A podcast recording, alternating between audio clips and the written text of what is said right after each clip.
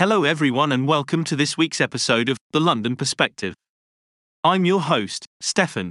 Today, we're talking about an important topic that has been making headlines recently the dangers of AI generated voices.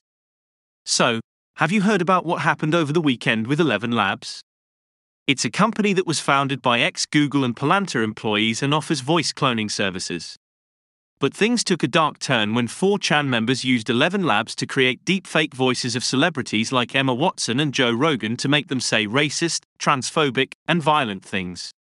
It's disturbing to think that something like this could happen, and it's a clear sign of the potential dangers of AI generated voices.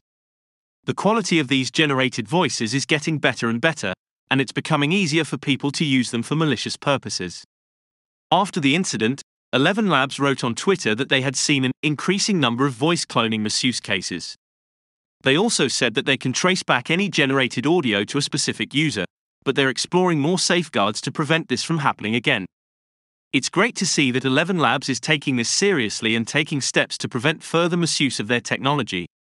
But it's a wake up call for the entire AI industry to think about the potential consequences of their work. This is just the beginning of what could be a major problem in the future. We've already seen the dangers of deepfake videos, and now we're seeing the same thing happening with audio. It's important that we start thinking about the ethics and responsibilities of AI generated voices and find ways to prevent them from being used for malicious purposes. As technology continues to advance, we need to make sure that we're also advancing our understanding of the potential risks and consequences. That's it for today's episode of The London Perspective. I hope you found this conversation about the dangers of AI generated voices informative and thought provoking. Before we go, I want to ask you a question. What do you think the AI industry should do to prevent the misuse of AI generated voices? Let us know in the comments below. Thanks for tuning in, and I'll see you next week for another episode of The London Perspective.